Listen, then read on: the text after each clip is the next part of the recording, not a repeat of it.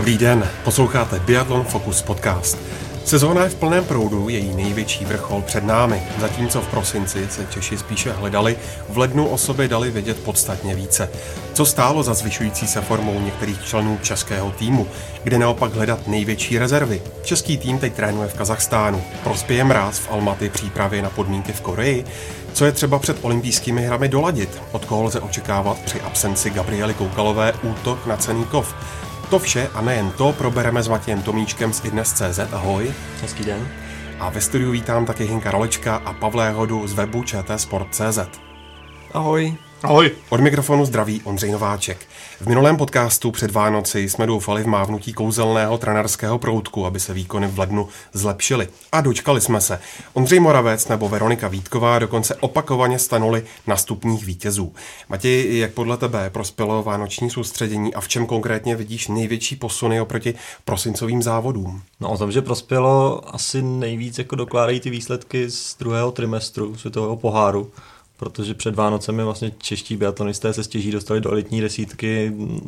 V tom lednu už to bylo víceméně samozřejmostí.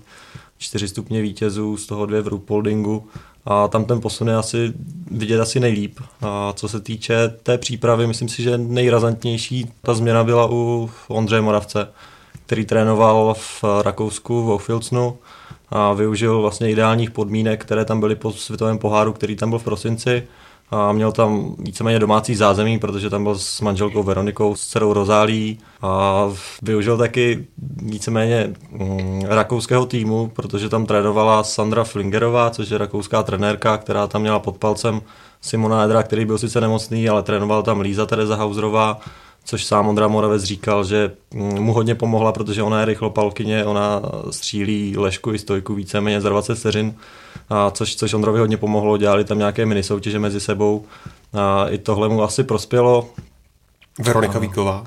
U Veroniky Vítkové si myslím, že ta změna mm, není až tak razantní, protože ona už před Vánocema vypadala, že, že bude dosahovat eh, jako velice kvalitních výsledků. Tam, tam stačilo opravdu málo, aby, aby se dostala do té, ne, řekněme, nejlepší pětky, aby zautočila na to pódium, což víceméně jako se, se potvrdilo po těch Vánocích, že tam opravdu stačilo málo pro Ondřeje Moravce asi, nebo respektive u Ondřeje Moravce se asi dalo čekat, že to bude taková ta ten pozvolnější start, start sezóny, když si vezmeme, že před začátkem prvního světového poháru bojovalo s problémy se zdravím.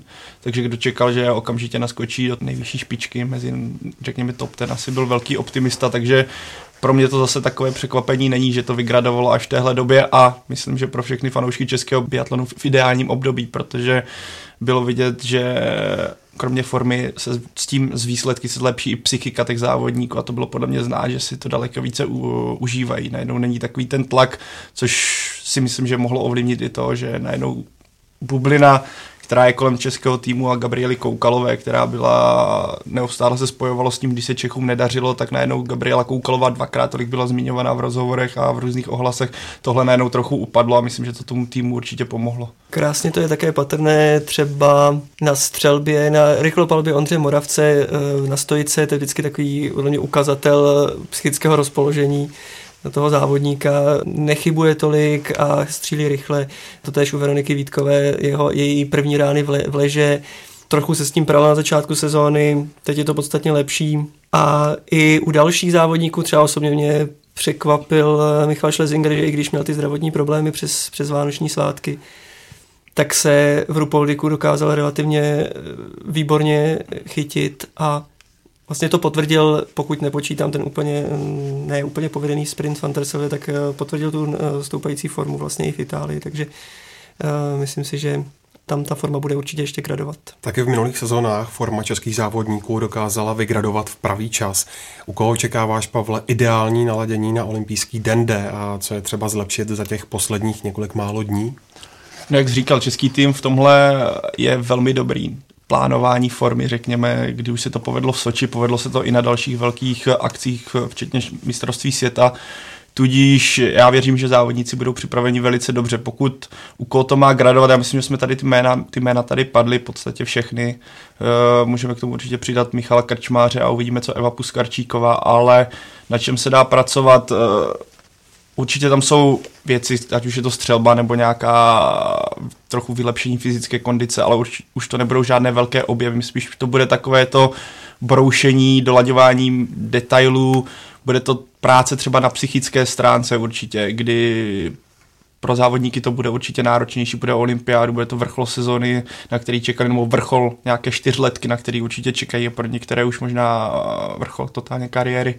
Takže tohle bude také důležité z české strany a už asi nebude úplně tak eh, možnost, řeknu, když se neběhá to teďka dobře, tak udělat z toho obrovskou, obrovský skok, že by ten závodník najednou letěl. Ale tomu soustředění se určitě ještě dostaneme detailně, ale pak bude práce také na to trošku se aklimatizovat v těch podmínkách, které budou, ale k tomu se určitě detailně dostaneme později. Ne všem se ale vedlo tak, jak by si možná představovali. Jinku, koho hledat eh, největší rezervy a kde? Mm, já bych jmenoval dvě jména, ale ty rezervy jsou samozřejmě v uvozovkách. Eh, když jsem si srovnával třeba rychlost běhu Evy Puskarčíkové v lednu tohoto roku s minulým rokem, ono to v podstatě je velmi podobné, co se týče třeba odstupu na ty nejlepší nebo i eh, absolutních výsledků. Třeba eh, časy jsou to kolem konce třetí desítky, začátku čtvrté. Nevidím tam zase úplně takové ty výkyvy směrem dopředu, jako to třeba občas bylo vidět v minulé sezóně. Na druhou stranu ta rychlost střelby omílená u Evy Puskrčíkové, ona pořád pálí rychle a rozhodně tam tolik nestrácí. Občas eh, pálí ne, jako více nepřesně, i když, eh, když se srovnají zase procenta, tak eh, naopak třeba v leže střílí o něco malinko lépe nebo vlastně na stejné úrovni a zase ve stoje to má teda o něco horší což je samozřejmě dan, dané tou, tou rychlostí. Michal Krčmář, tam je to naopak, eh, tam, kde nejvíce ztrácí, tak eh, je to určitě v rychlosti střelby, protože eh, když si vezmeme třeba i ten jeho vytrvalostní závod, kde dokázal skončit pátý, tak v rychlosti střelby vlastně ztratil třeba 50 vteřin úplně na ty nejlepší, což už se i na tomto dlouhém závodě dokáže projevit a patřilo mu místo někde kolem z tého místa, co se týče rychlosti střelby. Takže rozhodně to souvisí i asi s psychickým naladěním, s tím, jestli dokáže prodat to, co určitě na tréninku uh, má dobře natrénováno a co, co mu trenéři vštěpují, to znamená prostě uh, rychlo, rychlou střelbu v rytmu, anebo jestli tam je nějaký ten blok a um, pocit to, že se to musí vystřídit na jistotu. To zvláště u těch delších závodů určitě něco takového tam je, protože třeba naopak v závodech s hromadným startem dokáže střílet o něco rychleji, a rozhodně nepatří úplně k těm eh, nejpomalejším. A co se týče procent, tak vlastně uh, nijak výrazně se nezhoršil oproti třeba loňskému roku. Takže tam možnost toho progresu je určitě ještě taky uh, velká. Zmínil bych možná ještě o krajově Michala Schlesingera, ale tam je to dané právě tím, jak jsem o tom mluvil, tou nemocí přes vánoční svátky. A naopak eh, tam je vidět určitý progres třeba i ve, v té střelbě, kdy vlastně se zlepšil výrazně třeba v leže, kde dělal často loni chyby ale to, i když to není úplně zase nejrychlejší, tak eh, přece jenom je to jistější. No a Adam Václavík, ještě abych zmínil Adama Václavíka, od toho čekáme, kdy už konečně eh, přijde ten jeho závod, kde dokáže třeba vyčistit třeba ve sprintu všechny terče. Ideální závod se mu skoro povedl teď eh, na závěr v Anterselvě, kde teda po několika letech se, se mu povedlo udělat ve čtyřpoložkovém závodě jenom jednu chybu a vlastně obě položky ve vyčistit, což je určitě náznak, eh, že to směřuje opravdu k tomu vrcholu. Na druhou stranu, jak i sám říkal, už v tom závodě byl uvolněný, měl jistou olympijskou nominaci a už uh, mohl, útočil ze zadních pozic, takže, uh, takže vlastně ani nemuselo ho trápit nějaké velké umístění a dokázal se dostat na body a přeskočit několik pozic, takže to byl dobrý závod, na kterém se dá stavět. Zmínil si Anterselvu, bylo podle tebe Hinku dobře, že trenéři navrhli by Eva Puskarčíková nebo Ondřej Moravec jeli ty závody, které měly jet, protože na nich ta únava byla zná teda jako velmi. A z, u Ondřeje Moravce tam eh, se něco stalo i s kryční páteří. Tak to asi nevědí, nejlépe trenéři, to těžko úplně říct, ale zase na druhou stranu eh, v letošní sezóně my potřebujeme co nejvíce závodů kvůli poháru národů. A to stále opakováno, že Eh, jsme tam na hraně těch eh, zhruba těch eh, pěti účastnických míst i pro příští sezonu, takže to je podle mě klíčové. a asi pokud eh, na tom třeba Ondřej Moravec nebyl tak špatně, tak eh, hodně trenéři očekávali, že prostě nějaké body zajede a pomůže tím. Já si myslím, že právě kdyby trenéři věděli, že Ondřej Moravec na tom není špatně, že to zdraví se může zhoršit, tak by před olympiádou těžko takhle riskovali, že by ho posílali do závodu. A co se týče toho zklamání, tak si myslím, že opravdu Michal Krčmář sám to vlastně přiznal v těch rozhovorech potom, že od sebe čekal v těch prvních třech kolech o hodně víc a že úplně neví, kde vlastně byla chyba, asi nebo tak rozjetý, asi asi opravdu ta, ta příprava českého týmu kulminovala teďka v tom druhém trimestru s tím, že prostě v té Koreji to má, to má být stoprocentní a uvidíme. No. O tom, kdo bude závodit v Koreji, je jasno. Eh, Vítková, Puskarčíková, Jislová, Davidová, Zvařičová, náhradnice Johannidesová a pak Moravec, Krčmář, Schlesinger, Soukup, Václavík. Matěj, je ta sestava opravdu ideální, nebo by si v ní představoval třeba jiná jména? Já to vezmu asi postupně. Ta ženská sestava podle mě opravdu ideální opravdu je, protože za v předpokladu, že Gabriela Koukalová je zraněná, a neúčastní se celé sezóny, nemůže do Koreji, tak eh, ta pětice, respektive šestice, která vykrystalizovala, tak, tak je úplně nejlepší, která jakou vlastně v současné době český biatlon disponuje. A ta čtveřice, Berča Vítková, Eva Puskvarčíková, Jessica Jislová, Markéta Davidová, tak to kvarteto, řekněme štafetové, vykrystalizovalo v průběhu té sezony, dvakrát dolky dojeli šesté ve štafetách, takže si myslím, že tady těmi výsledky v dosavadním průběhu si řekli o to místo na olympiádě. Co se týče té páté a šesté ženy, tam, tam to bylo asi o něco zajímavější. Předpokládám, že Lucie Charvátová si to místo ostřelila, protože víceméně v letošní sezóně nezajala závod, ve kterém by měla méně než tři, tři respektive čtyři chyby a tím pádem vlastně nedojela ani jednou na bodech ve světovém poháru. Možná i proto vlastně dostala přednost Veronika Zvařičová, která dojela tuším 32. teďka ve vytrvalostním závodě v Rupolningu s tím, že ona je opravdu schopná ten čtyřpoložkový závod zvládnout, vynulovat ho. Takže i proto si myslím, že ona právě dostala to páté místo a o tom šestém Leji Johanidesové těžko říct, že si rozhodl právě mistrovství Evropy teďka, které se jelo o víkendu. Tam si taky myslím, že rozhodla ta jako úspěšnější střelba než ulici Charvátové, která je opravdu nevyspytatelná na střelnici. Co se týče mužské sestavy, tam to bylo asi taky víceméně dané ústředí mužů u Michalu Schlesingra, Krčmáře a Ondry Moravce, kteří si o to místo řekli svými výsledky v dosavadním průběhu sezony. A o to čtvrté a páté místo si to nejspíš rozdali Tomáš Krupčík, Jaroslav Soukup a Adam Václavík s tím, že u Adama předpokládám, že rozhodl nejspíš věk, je mu 22, je to mladý kluk, který potřebuje sbírat zkušenosti, potřebuje jezdit olympijské závody. Už několikrát dokázal, že když se trefí, tak eh, se svým během opravdu může atakovat příčky v nejlepší desítce. A u Jaroslava Soukupa si myslím, že rozhodli zkušenosti, on je mužem velkých závodů, on se dokáže připravit. A on o tom přesvědčil vlastně už teďka v Oberhofu na začátku ledna, kdy dojel 25. Mm, víceméně ve sprintu, což, což se absolutně nečekal, protože předtím vlastně nebyl schopný postoupit ani do stíhačky. Takže Jaroslav Soukup za mě teda asi ano, asi, asi dobrá volba. Samozřejmě můžeme argumentovat tím, že Tomáš Krupčík odjel začátek sezóny, odjel ho velice slušně. Na druhou stranu všechny závody v Koreji se pojedou večer. Tomáš sám přiznává, že v nosí čočky, že má problémy s viděním v šeru v těch úplně ne, ne zrovna ideálních podmínkách a možná, nechci spekulovat, nevím jistě, jestli to takhle opravdu bylo, ale možná i tady to hrálo roli. Co myslíš, Matěj, že vyhrál u Jaroslava Soukupa? Ty už si to trošku zmiňoval, ale přece jenom říkáš zkušenosti, dobrá. Na druhou stranu po tom Obrohofu přišla nemoc. E, trenéři zvažovali, co, jak, kdyby. Na druhou stranu je to vlastně první český biatlonový medailista. Co tam hrálo největší roli, když bys to měl specifikovat? a neomezovat se jenom na zkušenosti.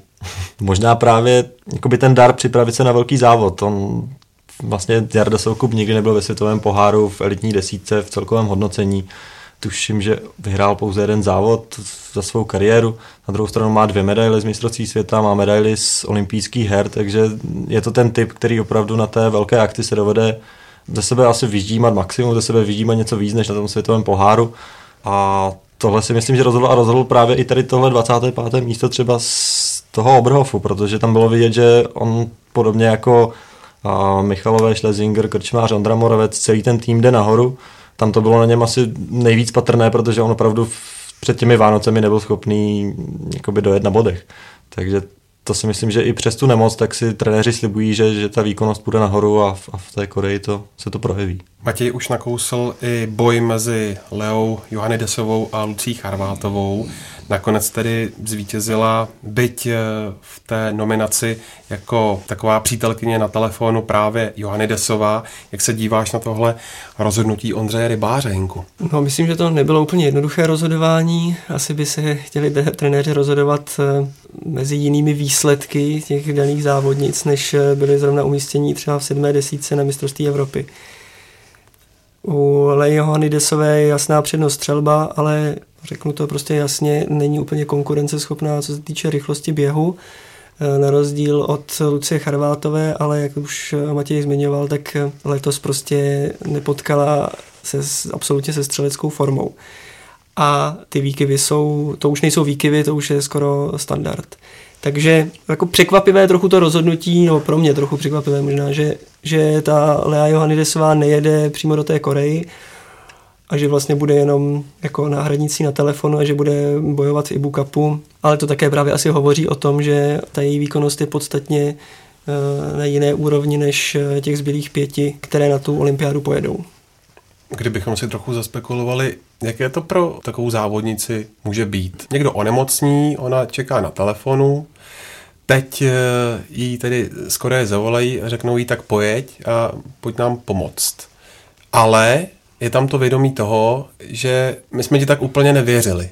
Jako když se podíváme na ty výsledky, tak eh, Leo Hanidesová podle mě musí být trochu sebekritická, že ví, že ta její výkonnost v současnosti není tak dobrá, že by měla jet hnedka do Jižní Koreji. Takže na druhou stranu, ano, je to asi nepříjemné, že tam není tam přímo, bude, na, jak říkáš, na telefonu čekat, jestli někdo nezavolá. Na druhou stranu, myslím, že to pro ní může být maximálně tak bonus a, na, a navíc motivace v tom, aby se v dalších sezónách na sobě daleko víc zapracovala nebo se pokusila na sobě zapracovat, protože určitě to musí být smolné takové to vítězství, nevítězství, ale je to určitě náznak, eh, že to jde, ale musí to jít víc asi očividně. ale no. Jako těžko, těžko se asi člověk nikdy nezažil, nedostal se do situace, že by eh, byl nominován a naopak, ale nebyl nominován, takže se těžko hodnotí ta pozice toho závodníka. No.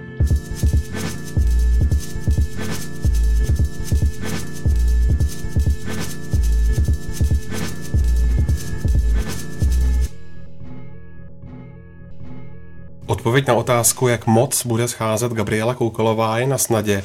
Jak si Pavle vnímalo především formu, jak a kdy padlo finální rozhodnutí o její neúčasti na hrách? Podle mě to bylo hodně nešťastné celkově, jak se českému biatlonu v posledních letech daří spousta věcí, ať už je to pořádání světového poháru v Novém městě nebo výsledky na všech možných akcích, tak tohle si myslím, že bylo trochu nezvládnuté. Já jako rozumím tomu faktoru, že Gabriela Koukalová je taková hvězda, která, díky které chodí lidi na biatlon, sledují lidi biatlon a táhla v podstatě tu loď, zejména ona, ale tím nechci snižovat nějak výkony, jako, ale prostě byla to ne, ta největší hvězda, tudíž český tým asi doufal eh, do poslední chvíle, na druhou stranu podle informací nebo takových těch spekulací už bylo rozhodnuto relativně dlouho a myslím, že zbytečně ten tým se dostával i díky tomu podtlak. Jak už jsem tady naznačil nějaké, ať už to byly neustále diskuze ohledně toho, co by kdyby byla Koukalová a co bude nebo nebude s Koukalovou a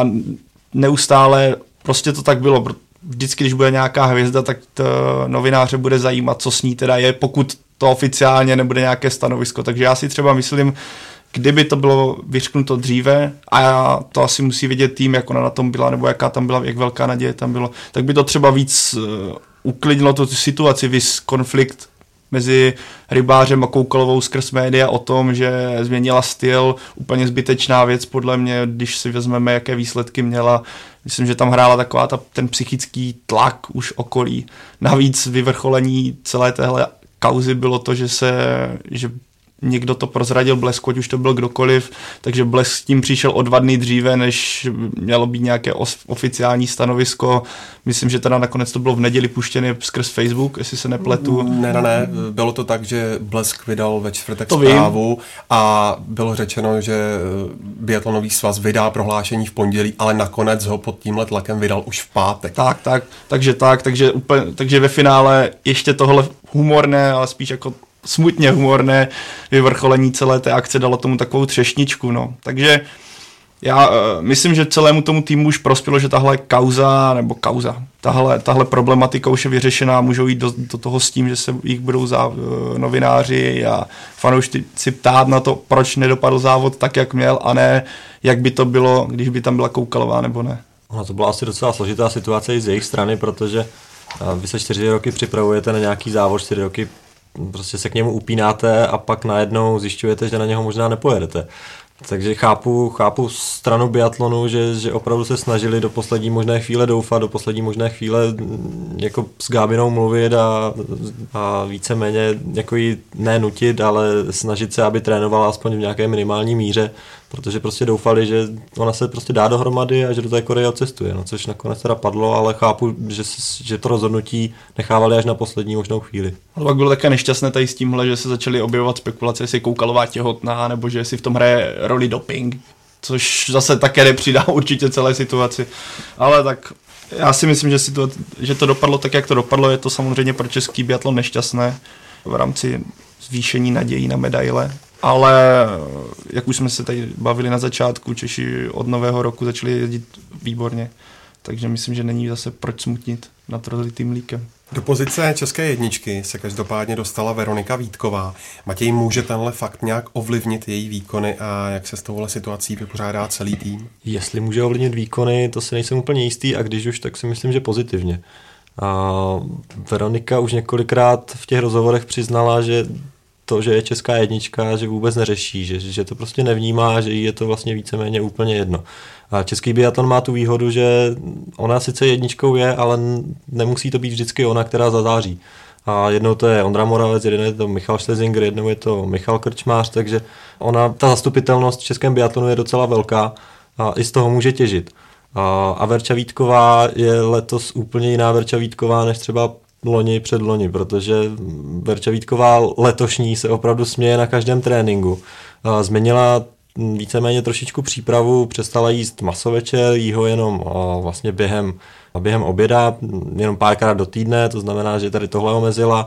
Je to vidět na ní, že opravdu se uklidnila, že, že v tuhle chvíli tomu biatlonu dává to, co tomu dávala možná vždycky, ale teď, ho tam, teď to tam dává z větší chutí a, a to si myslím, že je dobře. To by bylo možná ta situace, o které si tady bavíš a sponzoři, kdyby Veronika Vítková byla jediná a ostatním se nadále nedařilo, potom by se dalo mluvit o tom, že by, řekněme, ležela na ní ta větší tíha, že musí něco zajet s tím, že bez ní třeba nastane ta situace, že někteří sponzory opustí, ale jak tady Matěj řekl přesně, není jediná, komu se začalo dařit, není jediná, která zajíždí výsledky, takže myslím, že tohle nebude problém. Některé týmy zvolily přípravu v dobře známých a blízkých střediscích, Češi stranou odevšat eh, daleko v Kazachstánu na půli cesty do Koreje. V Almaty vládne mrazivé počasí hluboko pod minus 10 stupni Celzia. Biatlonisté z toho měli před odletem trošku obavy. Pavle, co jim to může přinést a v čem naopak vidíš největší rizika? Já jsem se i dočetl, že tam pod minus 20. Minus 28 dokonce, dokonce, když eh, přiletěli. Takže to abych asi padl za vlast, tak se říká. Ale, ale pokud bych to měl hledat pozitiva, já si myslím, že trenérský tým nebo český tým to má relativně dobře promyšlené, nebo relativně to má dobře promyšlené z, z toho důvodu, že v Koreji je údajně, nebo by mělo být údajně podobně mrazivo. Nevím přesně, kolik je tam v současnosti stupňů, ale mluví se o tom, že počasí by tam mělo být hodně podobné. Tudíž eh, ta aklimatizace na tuhle sféru, která bude i tak náročná, nabere o týden víc. Myslím, že větší týmy zůstávají v Evropě, jestli se nepletu Norové nebo někdo takový teďka, když tak mě opravte. No, francouzi, no. Tak přesně zůstávají v domovských podmínkách. Češi zkusí tenhle experiment, který já považuji za odvážný, ale naopak si myslím, že mohl by být velice prospěšný, protože s tím přesunem do Ázie navíc přichází nějaký časový posun. Tady eh, dojde k tomu v Kazachstánu je kolik? 5 plus 5 plus 6? To je jedno, je tam nějaký, nebude to celý přesun, bude to nějaký, řekněme, polovičný, takže tam nebude i při tomhle přesunu najednou Češi bude tam ten uh, nějaký návyk na to, ale nebude tak výrazný, uh, než kdyby přijeli rovnou do Koreje, takže mají takový, řekněme, mezistupeň aklimatizace. Myslím, že Ondřej Moravec zrovna tady ty velké skoky uh, v časových posunech nemá rád. Takže... Kvůli tomu neletěl minulý rok ani do Pyeongchangu na Přesně tak, takže já si myslím, že zrovna v jeho případě to je úplně ideální řešení A jaké je riziko? Jediné riziko vidím v tom, že je to nové neprobádané prostředí asi pro český tým, který tam není zvyklý nějak často jezdit, jestli se nepletu.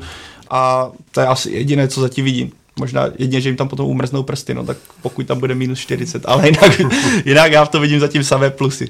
Na druhou stranu oni ho, ne všichni teda Ondra Rybář zná dokonale, protože on tam byl loni na univerziádě, takže moc dobře věděl vlastně do čeho jdou. Tam opravdu nejhorší jsou asi ty mrazy, no. Pokud tam je minus 28 stupňů, tak uh, Ondra Moravec říkal, že v minus 30 se opravdu vůbec nic dělat, dělat nedá. A bylo by, jako byla by velká škoda, kdyby tady tohle počasí narušilo nějak tu přípravu před olympijskými hrami. Závodníci mají na olympijských hrách napilno, během 13 dnů můžou teoreticky někteří z nich absolvovat až 6 závodů, pokud počítáme sprint, stíhačku, vytrvalostní závod, klasickou štafetu i mix štafetu a klání s hromadným startem hinku.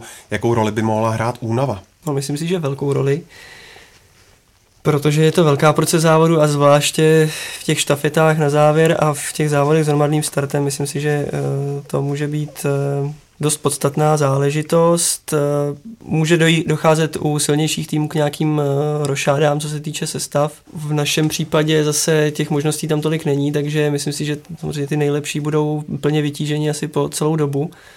A ke konci už jim prostě mohou docházet síly. Na druhou stranu se tam určitě projeví dobrá fyzická připravenost, eh, třeba už z těch, z těch z letní přípravy, a myslím si, že se to také dá ilustrovat na tom, jak eh, třeba závodníci vypadají eh, na konci toho vždycky toho jednoho z těch trimestrů, že už potom ty závody jsou taky dost eh, poznamenány tím. Nechci teď úplně dávat třeba za příklad Veroniku Vítkou, která byla třeba v prvním závodu v Andersově třetí ve sprintu a v tom posledním už tedy jela na dřeň, jela na dřeň a dojela 27. tuším. Ale samozřejmě může to mít eh, i takovýhle, takovýhle vývoj, když si myslím, že eh, přece jenom to rozložení je trošičku delší. Zase je tam těch víc těch závodů, no, takže uvidíme. Ale myslím si, že třeba u mnoha těch, eh, mnoha těch silnějších zemí, že tam prostě dojde třeba k prostřídání v těch štafetových sestavách kvůli tomu zatížení.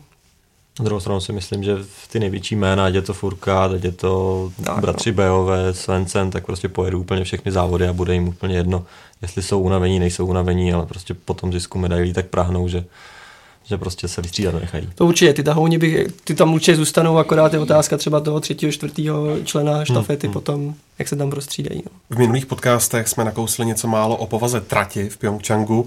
Závodníky mezi zasněženými golfovými jamkami netrápí vysoká nadmořská výška, jako třeba v italské Anterselvě, ale střelnice kvůli proměnlivému větru dokáže pozlobit komu i podle minulých výsledků Matěj by mohlo z Čechů tamní prostředí nejvíce svědčit? Těmi minulými, minulými výsledky bych se úplně nezabýval, protože když vezmeme to loňské kolo světového poháru, tak není úplně směrodatné, protože se konalo krátce po mistrovství světa a Češi tam úplně nezvládli tu aklimatizaci.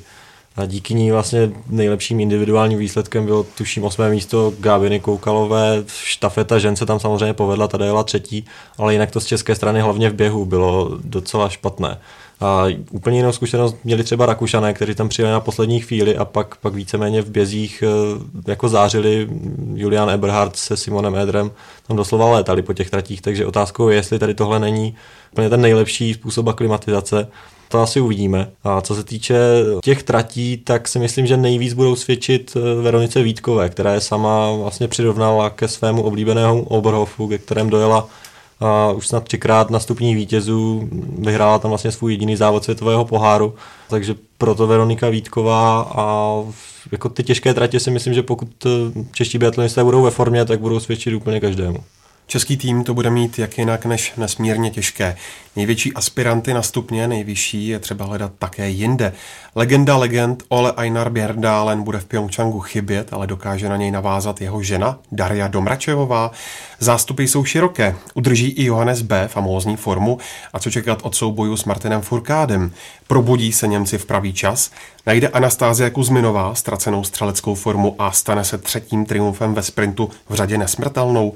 Vystřelí do výsledkových výšin někdo nečekaný a co předvedou zbytky ruské reprezentace. Posloucháte Biathlon Focus podcast.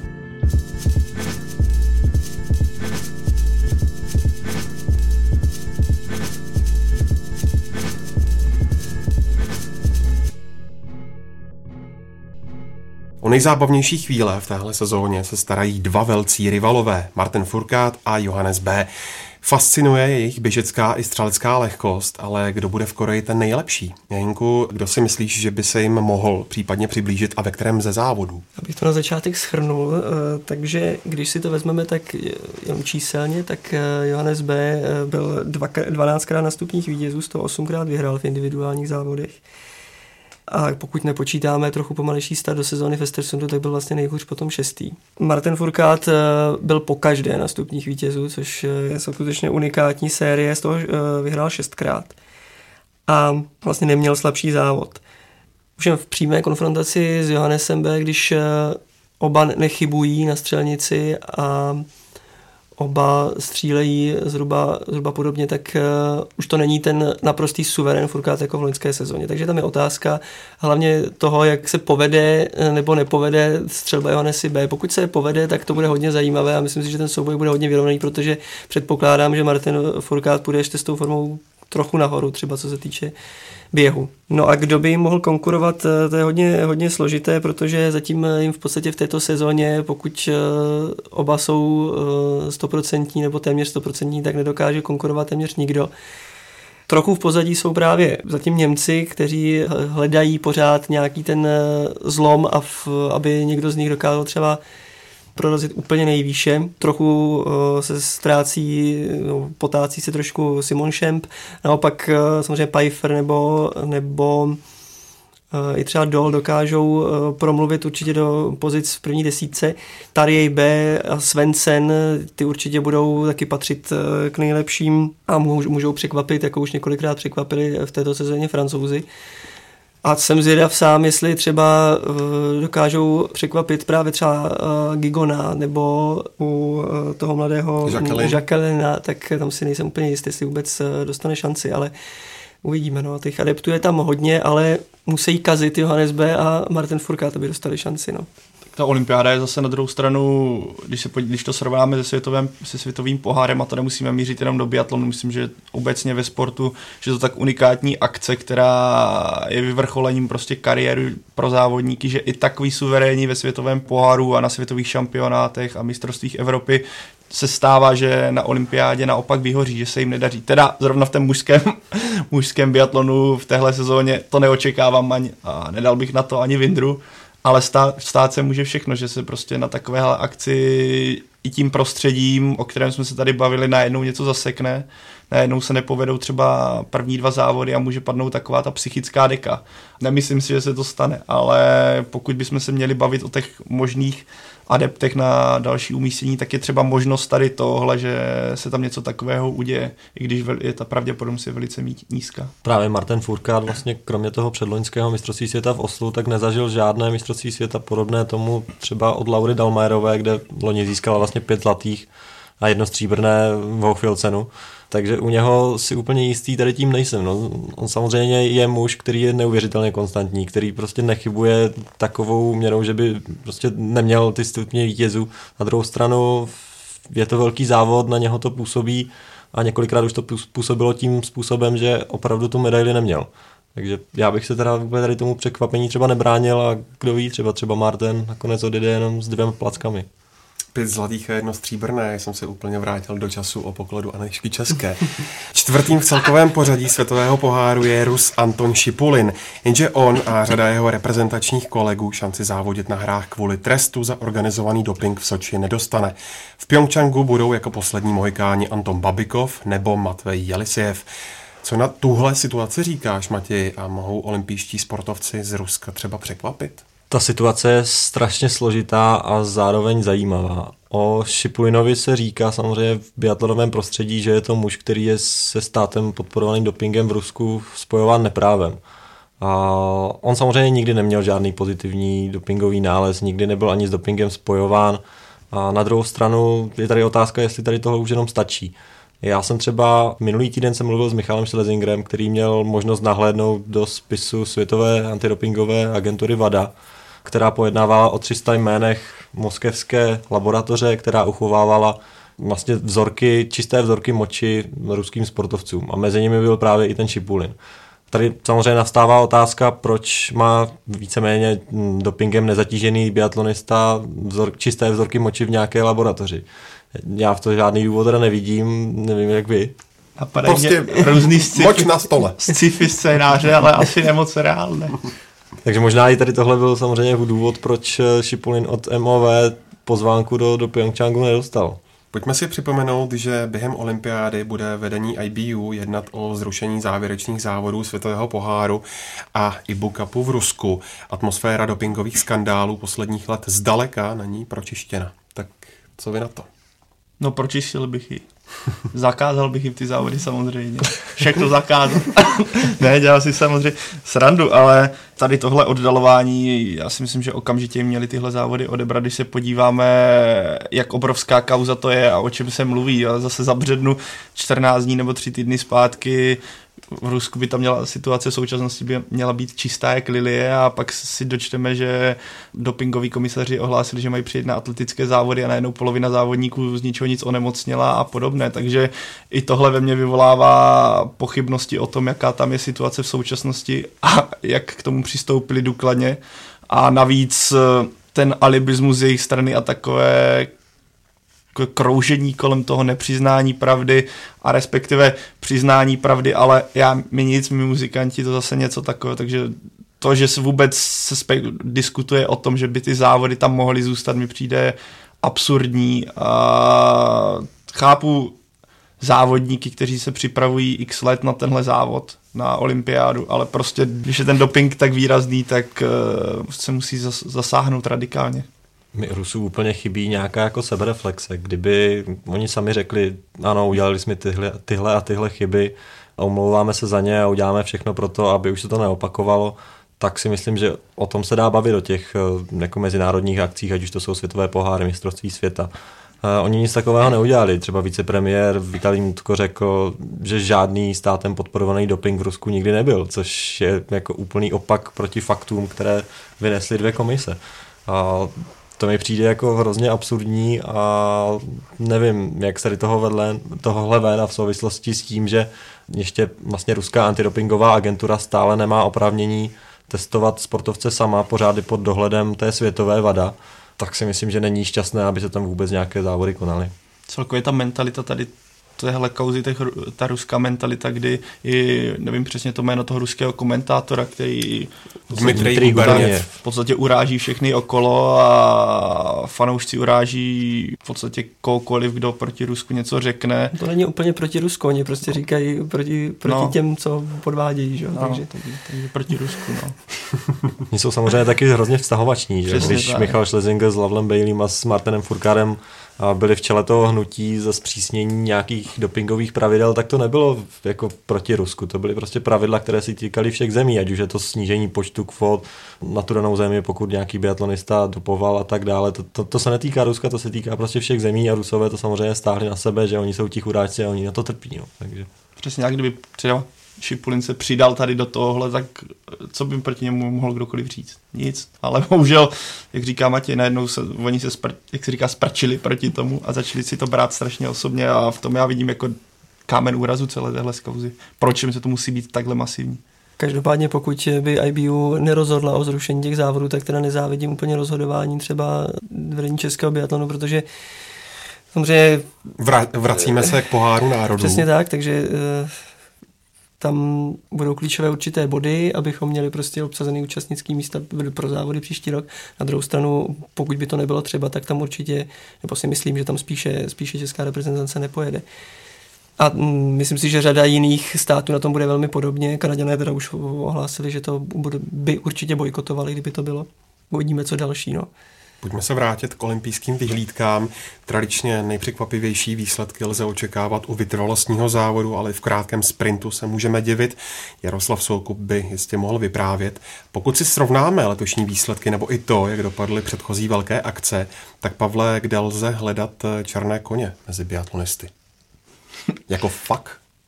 tak a tady otázka, jestli toho to může označit za černého koně, když se podíváme.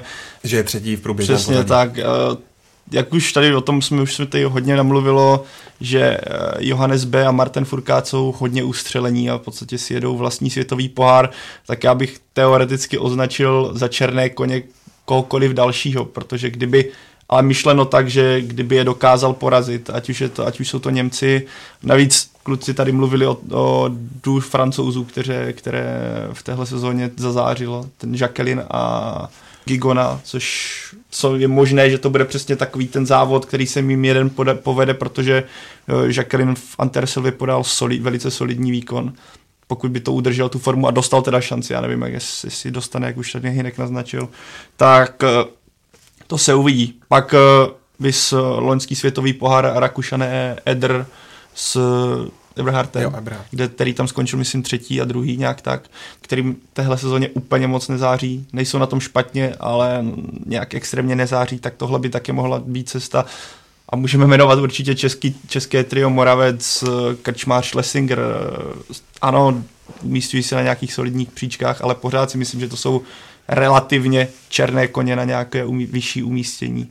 Jinak uh, olympiáda je tak výjimečný závod, že se tam můžeme dočkat skutečně jednoho závodníka, který tak ustřelí, že se mu to povede tak extrémně, že možná to jméno většina fanoušků ani nebude znát. Já stále vzpomínám na mistrovství světa, kdy pro mě neznámá Jurlovová vyhrála, nevím, co to bylo za závod, a porazila Gabrielu jestli byla Soukalová tehdy nebo Koukalová, tak vytrvalo a vyhrála tam pro mě naprosto šokujícím způsobem, takže i tohle se může stát třeba na olympiádě. A to jsme se plavmo přesunuli k biatlonistkám a tam už je to přece jenom pestřejší. Tam je to pestřejší, abych ještě možná se vrátil, protože mě napadlo, eh, že spíš zdůraznit třeba v kterých těch závodech k tomu překvapení může dojít a spíš bych si typnul, že to bude třeba ve trvalostním závodu, kde často dochází k velkým překvapením, anebo i ve sprintu, kde prostě dokáže, bude to první závod, ta únava tam třeba nebude hrát takovou roli, může tam hrát roli i nějaká aklimatizace a podobně. Takže pokud se někomu třeba Benediku Dolovi, stejně jako třeba v, v Hofchilcenu podaří zastřelit čistě, může z toho být velké překvapení a samozřejmě bude hrát roli počasí. Pokud bude nějaké bude mlha. Foukání písku.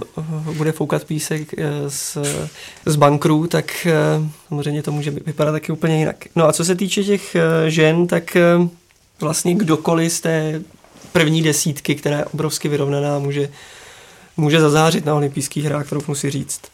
Letos vyhrálo devět žen nějaký ze závodů, takže i to je docela znak toho, že je to daleko vyrovnanější než v tom mužském poli. A Dopředu si myslím, že poslední závody naznačila, že se, že se dere eh, třeba Dorotea Vírarová, která nebyla ze zpočátku sezóny možná až tak, až tak eh, ve formě. Možná to je dáno samozřejmě domácími italskými závody. Fantarsel je obvykle uh, silná. Naopak třeba trochu ústup z pozic je vidět na Anastázii Kuzminové. Je to vinou té, té horší střelby, občas těch výpadků na střelnici. No, jsem osobně velice zvědavý na Daru Domračevovou, protože to by byl samozřejmě obrovský příběh, kdyby navázala na tu medailovou žení z minulé olympiády a vlastně by tím nahradila tedy svého manžela, který na olympiádě nebude. Pokud někomu nepodrazí hůlku.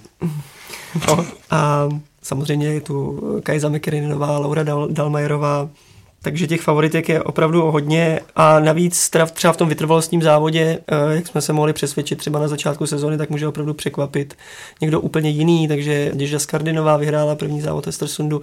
Rozhodně bych nepodceňoval výborně střílející Ukrajinky, což v dlouhém závodě také je podstatné myslím, že tam je docela zvláštní ten jako pohled na Kuzminovou, no, protože ona jak před Vancouverem, kde získala to první zlato ve sprintu, tak před Soči, kdy získala to druhé zlato ve sprintu, tak v té sezóně předtím vlastně nebyla tak dominantní jako letos, že se opravdu chystala čistě na tu olympiádu. A pak to tam dokázala zužitkovat, když to letos jako má žlutý, nebo měla žlutý dres předtím, než ho sebrala Kajsa McKerreinerová, před Vánocem jezdila opravdu výborně, když se snad uvažoval, že nemá ani konkurenci, jestli takhle pojede dál, tak získá pět zlatých medailí na olympiádě a pojede domů.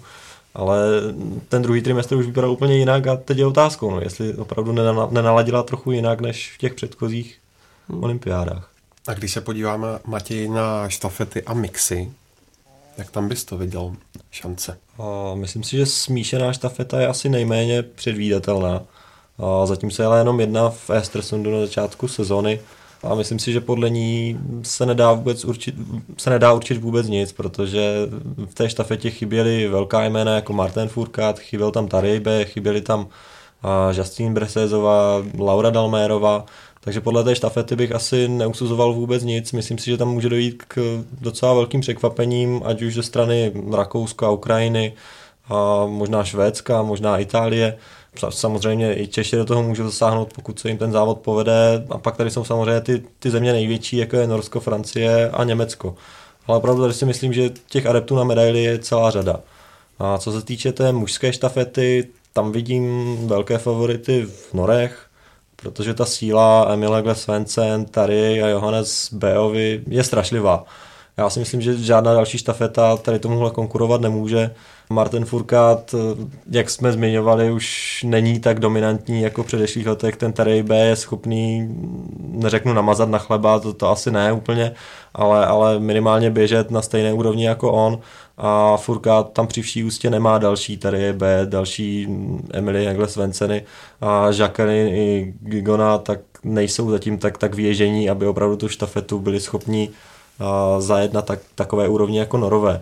Takže tam si myslím, že opravdu Norové jsou odskočení o další místa, samozřejmě Francie, Německo předpokládám, že bude samozřejmě tradičně velice silné a Rakušani, pokud se jim povede zastřílet, tak si myslím, že taky a možná Italové, Italové Ukrajinci. Co se týče ženské štafety, tak tam si myslím, že asi o vítězkách rozhodnuto úplně nejvíc protože Němky si za poslední dva roky udělali ze štafet takový svůj monopol vítězný. Ta jejich sestava je nesmírně silná a v podstatě kdyby onemocněla Laura Dalmerová, tak ji nahradí o něco méně, ale pořád velice silná závodnice. Takže u té německé štafety si myslím, že, že o tom zlatu skoro předem rozhodnuto. A ty další místa, tam už samozřejmě je to otevřenější. Tam troufám si říct, že i česká štafeta, pokud opravdu pojede perfektní závod, kdy se vyhne trestnému kolu, kdy se vyhne uh, jakémukoliv dobíjení, tak si tak o ty medailové příčky jet může. A velice silná bude štafeta Itálie uh, s Dorotou Vírenovou, s Lízou Vitociovou, a silné samozřejmě budou i Norky, předpokládám, že i Švédky, překvapení sezony, takže kdo ví. Nebo Hinkové Ukrajinky. Ukrajinky tuším, obhajují zlato. Mm, je to tak, tak. Takže oni jsou výborné střelkyně, takže to myslím, že právě při tom dobíjení ve štafetě na té, na té, na té krátké trati, na těch 6 kilometrech je to podstatné.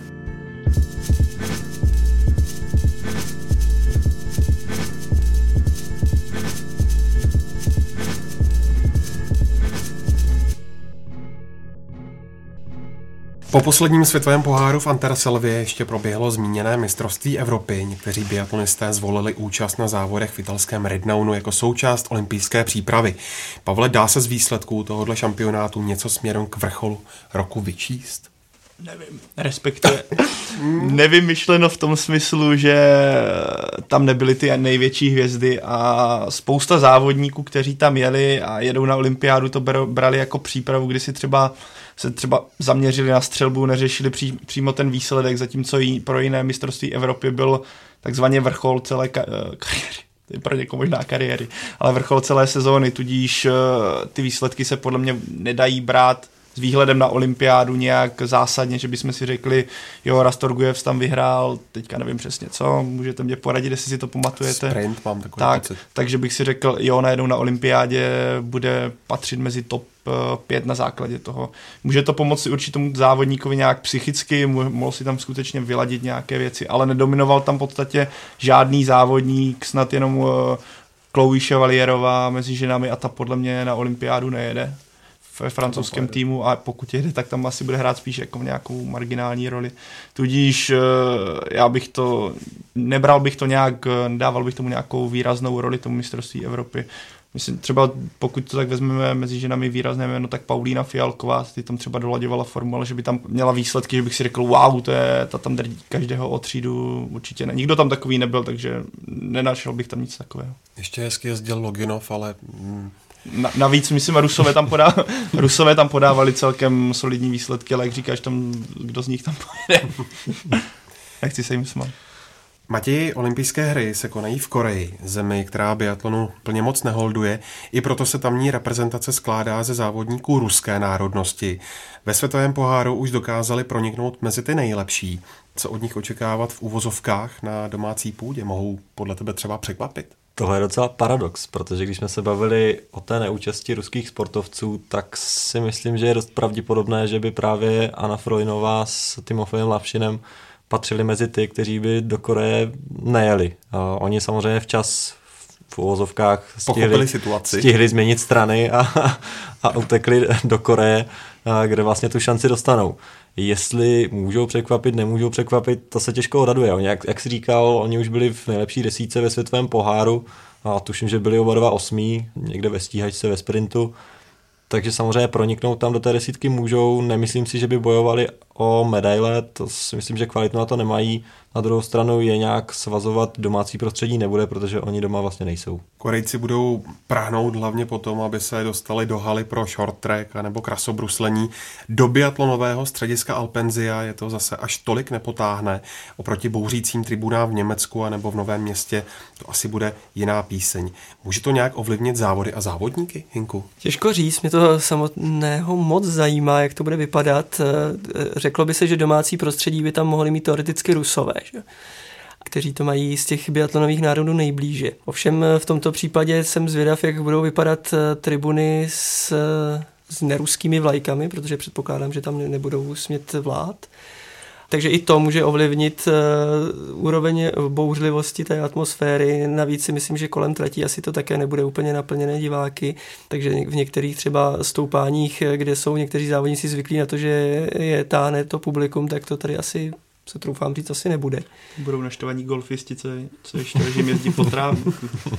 Budou nadávat, stávkovat. A taky jsem zvědav na to, jak vlastně to publikum, které bude asi i z nějaké části korejské, tak jak budou umět fandit třeba při té střelbě na střelnici. Přece jenom závodníci už jsou na něco navyklí. Uvidíme, jak, jak budou tribuny reagovat na ty dobré a špatné výstřely. Já bych řekl, že v době fake news určitě já jsem slyšel, že by se tam mělo fandit vuvuzelama, tak, tak si to najděte, uvidíte, jestli je to pravda nebo ne, ale slyšel jsem to. Pavle, kdybys měl vybrat tři nejočekávanější vrcholy olympijského biatlonového dění, tak které by to byly podle tebe? Vrcholy, myslíš závodově, nebo uh, ono by to šlo asi postavit tak, že vrchol pro mě, bude podle mě hnedka první závod, který hodně naznačí o tom, jak, jaké kdo má šance, co se týče ať už naznačení formy, a nebo co tady omílám už po XT, jak si ten závodník najednou vytvoří jakousi psychickou základnu do těch dalších závodů. Takže určitě sprint, pak to bude podle mě, nebo z mého úhlu pohledu závod s hromadným startem, kde si to v podstatě ti nejlepší nebo závodníci rozdají face to face. A pak už nechám tu třetí, ten vrchol asi na každém. A pokud bych to měl otočit, tak zase vrchol pro mě bude souboj muž, mužů v podstatě mezi, teda pravděpodobně mezi BM a Furkádem, když třeba se tam dostane někdo jiný, pak kdo mezi ženami dokáže vystřelit, když se podíváme na to, jak ten, to pole je vyrovnané, o čem jsme se tady bavili, tak kdo tam třeba, jestli tam bude nějaká dominantní závodnice, nebo naopak to bude takové, že si to podělí férově a co dokáží Češi bez Gabriely Koukalové, třeba s novou bohyní českého biatlonu Veronikou Vítkovou, budoucí trojnásobnou olympijskou vítězkou, ale nechci nic říkat. Se jdeme vsadit. A kdybyste měli vybrat vy, pánové? No tak samozřejmě pro mě bude vrcholem, pokud bude nějaká česká medaile, třeba i víc těch eh, zlatých. Tři zlatý. Ano. No a potom souboje uh, Furkáda s BM samozřejmě a štafetové závody asi. Mě hrozně baví překvapení a na olympiádě jich je vždycky strašně moc. Před osmi lety třeba to byl Vincent J, který vyhrál sprint, pak třetí doby ho snad ve stíhačce a od té doby vůbec nic, po dvou letech tuším ukončil kariéru úplně. Překvapení tehdy byla podle mě i Anastázia Kuzminová ve sprintu. Před čtyřmi lety si myslím, že překvapením byla právě ukrajinská štafeta, o které jsme se bavili, nebo i tři medaile Ondřeje Moravce, protože řekněme si na rovinu, kdo to čekal. A, takže na tady tohle se těším, že někdo zazáří, někdo o kom jsme se tady nebavili, to jméno třeba tady nepadlo a bude mít dvě medaile, tak na to se těším. Tak fanděte, uvidíme. Z Biathlon Focus podcastu je to vše. Vypukne to už za pár dní. Přejme si všichni pevné nervy. První olympijské biatlonové závody jsou na programu v neděli 10. února krátce po poledni našeho času. Buďte u toho s námi, přímé přenosy totiž nabídne opět ČT Sport a web ČT Sport.cz. Děkuji hostům Matěj Tomíčkovi, Hinku Rolečkovi a Pavlu Jahodovi a vy, milí posluchači, nás najdete na webu ČT Sport.cz a kromě toho taky vždycky na Soundcloudu, v iTunes nebo na YouTube, kde si můžete poslechnout i další naše podcasty. A slyšenou příště.